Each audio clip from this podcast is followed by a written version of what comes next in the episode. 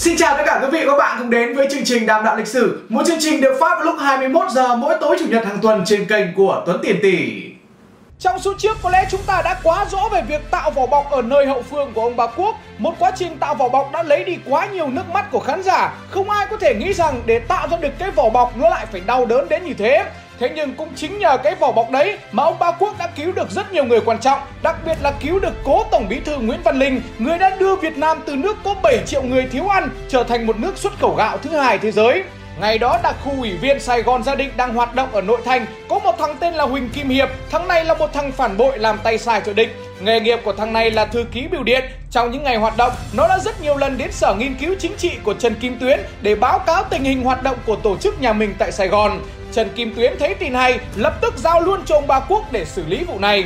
Làm thương hiệu tạo vỏ bọc suốt cả mấy chục năm, thế nên được giao để điều tra về chính người của mình, đó là chuyện rất bình thường đối với ông Ba Quốc. Thế nhưng cái khó của những người làm tình báo chính là ở chỗ này. Biết nó là một thằng phản quốc Thế nhưng khi gặp gỡ nói chuyện mình vẫn phải kiềm chế cảm xúc Nói năng như kiểu mình đang rất ủng hộ nó vậy. Lúc nào cũng phải săn đón, quy lệnh nó để làm sao moi móc được thông tin Làm sao để nó khai hết ra toàn bộ các hoạt động ở trong đặc khu ủy Sài Gòn gia định của mình. Mọi thứ phải làm như thật, như đang rất tò mò Không được nóng vội bỏ bất cứ một bước nào để nó nghi ngờ. Lúc nào thằng phản bội kia cũng phải nghĩ mình là người của Sài Gòn Chứ không thể nào nghĩ khác đi được. Huỳnh Kim Hiệp cứ báo cáo tình hình cho ông Ba Quốc hàng ngày. Ông Ba Quốc còn lôi cả tiền túi ra để trả lương cho nó xin thông tin. Mỗi tháng trả nó 1.000 đồng, một số tiền khá lớn ngày đó. Bởi khoảng thời gian này thì vàng chỉ có 3.000 đồng một cây mà thôi. Sở dĩ phải làm như vậy đó là bởi bọn bán nước hầu hết là bọn hám lợi chứ không cần danh, cứ có tiền là nó làm như trâu. Chính vì vậy mà giả vờ trả lương để xin thông tin kiểu như mình đang rất thèm khát thông tin mà thằng Hiệp này cung cấp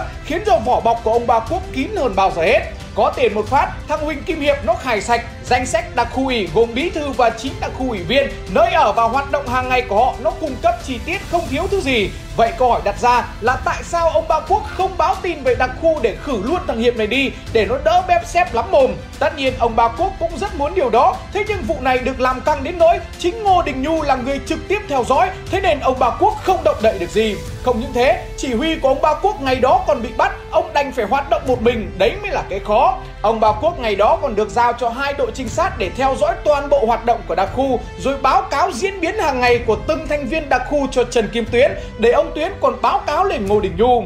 Trinh sát một thời gian thì ông mới biết hóa ra người của đặc khu nhà mình toàn đang sống ở trong nội thành Sài Gòn. Tất cả lý lịch, hình ảnh, quy luật hoạt động như nào, ông Ba Quốc đều nắm được hết viết lại chi tiết để đưa sếp gửi lên Ngô Đình Nhu. Câu hỏi đặt ra, vậy thì tại sao ông Ba Quốc lúc đó không viết thông tin sai lệch đi rồi cung cấp cho sếp của mình? Thế thì người của đặc ủy có phải dễ thở hơn không? Tất nhiên nói thì dễ, thế nhưng để làm được điều đấy là bố của khó. Đơn giản bởi ông Ba Quốc luôn luôn phải chứng tỏ được năng lực của mình với cấp trên. Cùng với đó là luôn phải chứng minh được sự trung thành thì những vụ án lớn như này ông mới được tin tưởng giao phó. Bây giờ mà báo ẩu một phát thôi thì vừa mất uy tín trong mắt của bác sĩ Tuyến, rồi chẳng may có một đội khác nó đi trinh sát, nó báo tin về khác với tin của mình thì là bố của Nhục Kiểu gì bác sĩ Tuyến hay ông Nhu cũng sẽ đi xác minh thông tin để xem sự thật là gì. Lúc đó thì ông Ba Quốc chắc chắn sẽ bị đặt một dấu hỏi cực lớn. Làm tình báo mà để đối phương có một xíu nghi ngờ thôi thì đó là một đại họa. Chính vì thế mà ông Ba Quốc không thể nào báo ổng được Sự thật như nào phải báo cáo về như thế Lộ một cái thì không những ảnh hưởng đến ông Ba Quốc Mà còn ảnh hưởng tới cả 10 người còn lại đang trong lúc căng thẳng, phải nghĩ xem cứu người của mình như nào, thì tự nhiên lại có một công văn bên tổng nha cảnh sát gửi sang sở nghiên cứu chính trị xã hội, nơi mà ông Ba Quốc đang làm, yêu cầu bắt một người tên Thọ. Người này không ai khác chính là ông Ba Quốc. Hồi đó thì ông Ba Quốc là gián điệp dưới sự chỉ huy của ông Ba Hội. Hai người thỉnh thoảng có đến nhà một người tên là Tài Luy. Người này làm tài xế bên Bộ Tư pháp. Mỗi lần đến nhà Tài Luy thì ông Ba Hội gọi ông Ba Quốc là Thọ. Lúc ông Ba Hội bị bắt thì Tài Luy cũng bị bắt luôn. Ông Ba Hội và Tài Luy bị tra tấn dã man. Thế nhưng chỉ khác một cái là ông Ba Hội không khai nửa lời, còn Tài Luy thì khai sạch. Tài Luy khai về thông tin một người tên Thọ đi cùng ông Ba Hội đến gặp mình làm ở tổng nha cảnh sát, kèm theo đó là bản mô tả hình dáng. Bên tổng nhà điều tra căn cứ vào lời khai đó lập tức gửi công văn yêu cầu truy bắt. Công văn đó được gửi đến văn phòng đưa trực tiếp cho Trần Kim Tuyến. Ông Tuyến thì chưa kịp đọc điếc gì, tin tưởng giao luôn cho ông Ba Quốc để đi điều tra xem thằng Thọ kia là thằng nào. Ông Ba Quốc mừng như vớ được vàng, cầm bộ hồ sơ đó trong tay, ông giao luôn cho phòng 1 của Sở Nghiên cứu Chính trị. Chỉ khác một cái là ông ém đi cái bảng mô tả về hình dáng. Thế là đội ở phòng 1 cứ ngoan ngoãn như chó cút đi điều tra xem có ai tên Thọ từ Tổng Nha chuyển sang hay không. Lúc này thì ông Ba Quốc thoải mái kê gối cao đầu mà ngủ vì không có bản mô tả hình dáng thì ông cố nội nó sống dậy cũng chả tìm ra được ai. Sau khi thẩm tra hồ sơ xong, phòng 1 báo lại cho bác sĩ Tuyến rằng không có ai tên Thọ chuyển từ Tổng Nha sang cả. Bác sĩ Tuyến nghe thế cũng tìm luôn, không điều tra gì thêm và thế là ông Bà Quốc thoát nạn. Đây là minh chứng rõ nét nhất cho ta thấy được việc tạo ra thương hiệu cá nhân với cấp trên, tạo được vỏ bọc khi chui vào trong lòng địch nó quan trọng như thế nào. Thử hỏi nếu bác sĩ Tuyến không tin tưởng giao tài liệu này cho ông Ba Quốc mà lại là một người khác thì câu chuyện sẽ ra sao? Quay trở lại với chuyên án hút gọn 10 người trong đặc khu ủy Sài Gòn gia định của mình. Sau 3 tháng theo dõi vụ án, nắm được hết thông tin trong tay, Ngô Đình Nhu quyết định phá án. Ông Ba Quốc giao toàn bộ hồ sơ lại cho Giám đốc An ninh quân đội Nguyễn Văn Thăng để người này tiến hành đi bắt. Tài liệu ông Ba Cúc bàn giao chi tiết đến từng người, tên tuổi, địa chỉ, nhận dạng, nghề nghiệp, chức vụ, tất tần tật không sót một cái gì cả. Đến nước này thì ông Ba Quốc hiểu rằng bắt buộc phải nghĩ ra một cách nào đó để cứu người của mình, chứ để nguyên thì chắc chắn là người của mình sẽ bị bắt. Theo như kế hoạch thì sáng thứ hai bên an ninh quân đội đã cho triển khai rồi. Chính vì điều này mà ông Ba Quốc quyết định bàn giao hồ sơ cho đại úy Thăng từ thứ 6 tuần trước để người của họ có 3 ngày theo dõi, nghiên cứu địa hình, triển khai phương án bắt.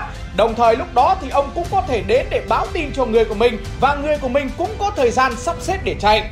Ngay sau khi bàn giao xong hồ sơ cho địch, ông Ba Quốc lập tức đến tiệm radio trên đường Nguyễn Trãi, nơi mà ông Trình Văn Thanh, bí thư đặc ủy Sài Gòn Gia Định đang làm việc để báo tin. Sở dĩ ông Ba Quốc đi báo tin vào lúc này đó là bởi đây là thời điểm vàng, bỏ lỡ thời điểm này thì không còn thời điểm nào khác để làm nữa. Đây là lúc mà nhân viên của ông ở sở đã ngừng đi theo dõi, còn người của Đại úy Thăng thì chưa kịp triển khai trình sát. Đến cửa hàng sửa radio, không chào hỏi câu lệ, ông liền nói nhanh với ông thành rằng thằng Hiệp đã phản bội, sáng thứ hai chúng sẽ đến bắt anh và người của anh. Nói xong ông bà cút đi luôn, không ở lại thêm dù chỉ một giây vì rất dễ bị lộ. Thế nhưng trong đầu ông lúc này đang phải tính toán đến hai kịch bản. Kịch bản đầu tiên đó là liệu rằng ông Thanh sửa radio kia có tin vào lời cảnh báo của ông hay không. Ông ấy lại tưởng mình nói xạo, xong cứ bình thản ở lại thì chắc chắn là chết. Mình mà đứng lại giải thích, chứng minh bản thân uy tín, tin tức cung cấp là thật, rồi chẳng may người của Sài Gòn nó phát hiện ra được thì cả hai cũng đi luôn tại chỗ. Còn kịch bản thứ hai đó là việc nếu như ông Thanh thoát được thì kiểu gì người của Ngô Đình Nhu sẽ điều tra xem thông tin được lộ ra từ đâu. Lúc đó nếu ông bị sờ đến thì ông sẽ phải làm như thế nào. Sau 3 ngày theo dõi, sáng thứ hai bọn an ninh quân đội thực hiện việc bắt người. Từng nhóm đi đến các địa điểm khác nhau. Nguyễn Văn Thăng dẫn một toán lính đến bắt ông Trình Văn Thanh. Ông Ba Quốc đi cùng với ông Thăng để theo dõi. Hai chiếc xe Jeep đậu núp sau hàng cây kế tiệm sửa radio và năm chiếc mô tô cũng núp quanh đó chờ đợi. Mục đích của chúng là bắt cóc ông Thanh ngay trên đường để tránh bứt dây động rừng. Đúng 7 giờ 30 sáng thứ hai, ông Thanh lu lu dắt chiếc xe gắn máy từ tiệm radio của mình ra ngoài. Ông Ba Quốc lúc này lo xót vó, rõ ràng là đã báo như vậy rồi, thế mà không hiểu sao ông Thanh lại không chạy luôn đi. Ông Ba Quốc lúc này cũng đành phải chịu chết, chả thể nào giúp được gì nữa cả, chỉ đứng đó nhìn theo xem phản ứng của ông Thanh như thế nào. Hy vọng là ông ấy sẽ có tính toán riêng của mình. Ông Thanh chống chân xe máy lên, đạp cho nổ máy. Cùng lúc đó thì hai chiếc xe Jeep và năm chiếc mô tô cũng nổ máy theo. Ông Thanh cho xe nổ máy xong, nhìn lại phía sau nhếch mép cười một phát rồi chạy thẳng. Lập tức hai chiếc xe Jeep và một đám mô tô của bên an ninh quân đội rượt theo. Ông bà Quốc ngồi trong xe theo dõi run hơn bao giờ hết. Thế nhưng mặt của ông vẫn cố phải tỏ ra điềm tĩnh. Ông Thanh chạy được một đoạn đến chợ An Đông, loáng một cái, ông nhấc xe lên vỉa hè. Hai chiếc xe Jeep và toán mô tô cứ thế đuổi thế nhưng phanh không kịp, lao ngay vào mấy chiếc xích lô. Lập tức thì mấy anh xích lô và người dân quanh đó chặn xe của bọn an ninh quân đội lại và đòi bắt đền. Thừa cơ, ông Thanh đã chạy vào chợ An Đông và trốn mất. Mãi sau này khi gặp lại, ông Ba Cúc mới biết, Hóa ra ngày đó ông Thanh đến sát giờ mới chạy. Đó là bởi ông ấy muốn các cán bộ ở trong đặc khu ủy Sài Gòn nhà mình kịp sơ tán trong đêm. Và có một cái bất ngờ hơn nữa, Đó là việc mãi sau này thì ông Ba Cúc mới biết đến người tên Thanh mà ông cứu, Chính là ông Nguyễn Văn Linh, Tổng bí thư Đảng Cộng sản Việt Nam nhiệm kỳ 1986-1991 Ông cũng là người đã góp phần rất lớn để đưa Việt Nam từ chỗ có 7 triệu người đói ăn Trở thành nước xuất khẩu gạo thứ hai thế giới khi ông Linh nhận chức Tổng Bí thư Đảng vào tháng 12 năm 1986, lúc này Việt Nam là một nước cực kỳ khó khăn. Cuộc tổng điều chỉnh giá lương tiền trước đó đã bị lộ quá nhiều khuyết điểm, khiến cho nền kinh tế xuống dốc, xuất nhập khẩu bị thu hẹp, viện trợ của các nước trong khối xã hội chủ nghĩa cắt giảm, đất nước bị cấm vận, lạm phát phi mã có lúc lên tới 700%.